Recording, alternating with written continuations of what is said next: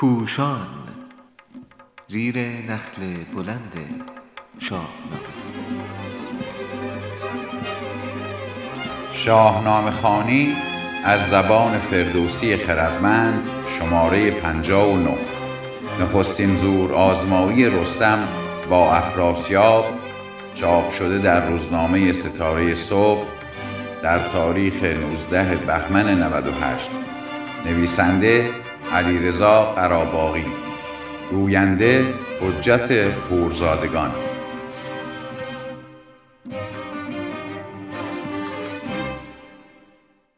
رستم در شرایطی پا به میدان می‌گذارد که گرچه ایران اشغال شده ولی امید در دل ایرانیان موج می‌زند. مردم بر این باورند که رستمی پدیدار خواهد شد و ایران را از چنگ بیگانگان رها خواهد کرد. همه یک دل و یک زبان برای نبرد با بیگانگان آماده اند بزرگان و دانایان کسی از نژاد فریدون را برای شاهی انتخاب کرده اند و رستم معمور می شود کیقوباد را از کوه افسانه‌ای البرز بیاورد تا قدرت سیاسی به سلسله تازه کیانیان واگذار شود. تا اینجای کار چه رستم و چه کیقوباد نقشی در تعیین برنامه ها ندارند. آنها باید در خدمت وظیفه مشخص بیرون راندن دشمن از خاک ایران باشند.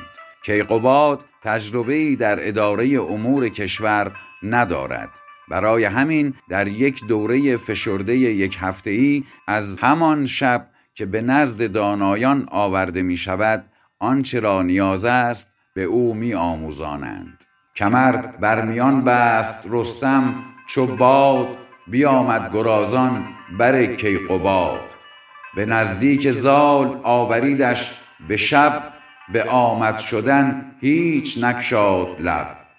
نشستند یک هفته با رایزن شدند در آن موبدان انجمن.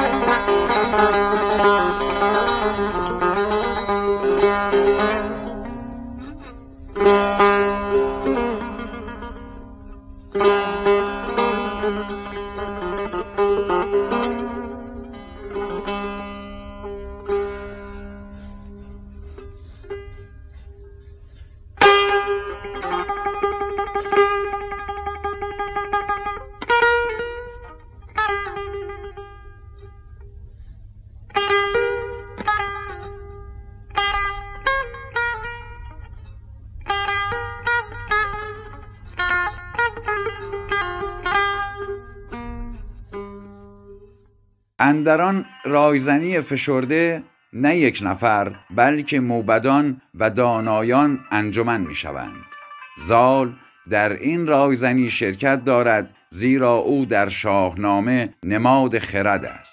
ولی رستم که نماد سپاهیگری است در این مشورت دادن نقشی ندارد.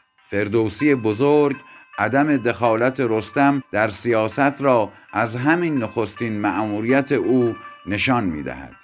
این که رستم هنگام آوردن کیقوباد هیچ لب نمی گشاید تنها از آن روی نیست که سپاهیان ایران در دو فرسنگی سپاهیان توران ایستادند و باید برای آوردن کیقوباد شتاب کرد بلکه دانای توس پیش از این وظیفه رستم را از زبان چوپان پیر کابلی که رخش را پرورش می‌داد بیان کرده است که باید سوار بر رخش بر بوم ایران را راست کنیم.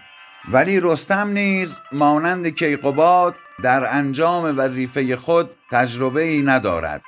این نخستین حضور او در جنگ است. پس به دیگران نگاه می کند و از آنان می آموزد چو رستم بدید آنکه قارن چه کرد چگونه بود ساز جنگ و نبرد؟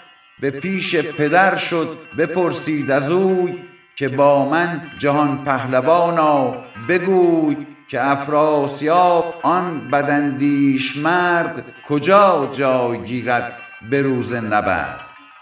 رستم با راهنمایی زال به سراغ افراسیاب می رود کمربندش را می گیرد و او را از پشت زین جدا می کند ولی کمربند افراسیاب از هم می گسلد و تورانیان او را فراری می دهند سپهبد چو از چنگ رستم بجست بخواهید رستم همی پشت دست. چرا گفت نگرفتمش زیر کش همی بر کمر ساختم بند و بش. رستم از کم تجربگی خودش انتقاد می کند که چرا افراسیاب را زیر بغل خود نگرفتم و به بند و بست کمرش بسنده کردم در هر صورت افراسیاب و در پی او تورانیان میگریزند و با حمله همگانی ایرانیان تا آن سوی جیهون پس می نشینند.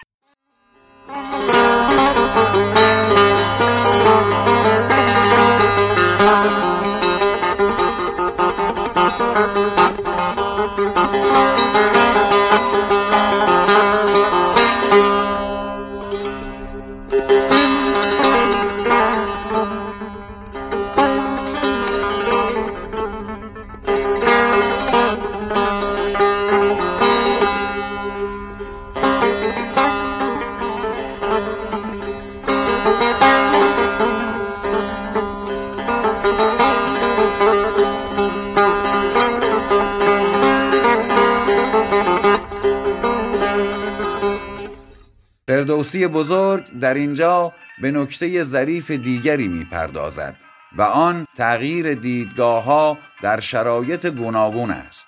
زمانی که ایران در نتیجه ستمگری نوزر دچار پراکندگی داخلی شده بود افراسیاب تورانی بر تبل جنگ میکوبید و با انتقاد از نیای خود زادشم می گفت باید از دیرباز ایران را می گرفتیم اگر زاد شم تیغ برداشتی جهان را به گرشاست نگذاشتی.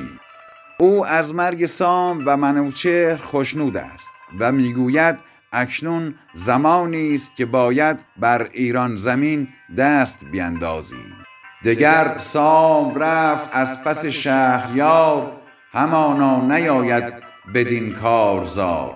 به هر کار هنگام جستن نکوست. زدن رای با مرد هوشیار و دوست.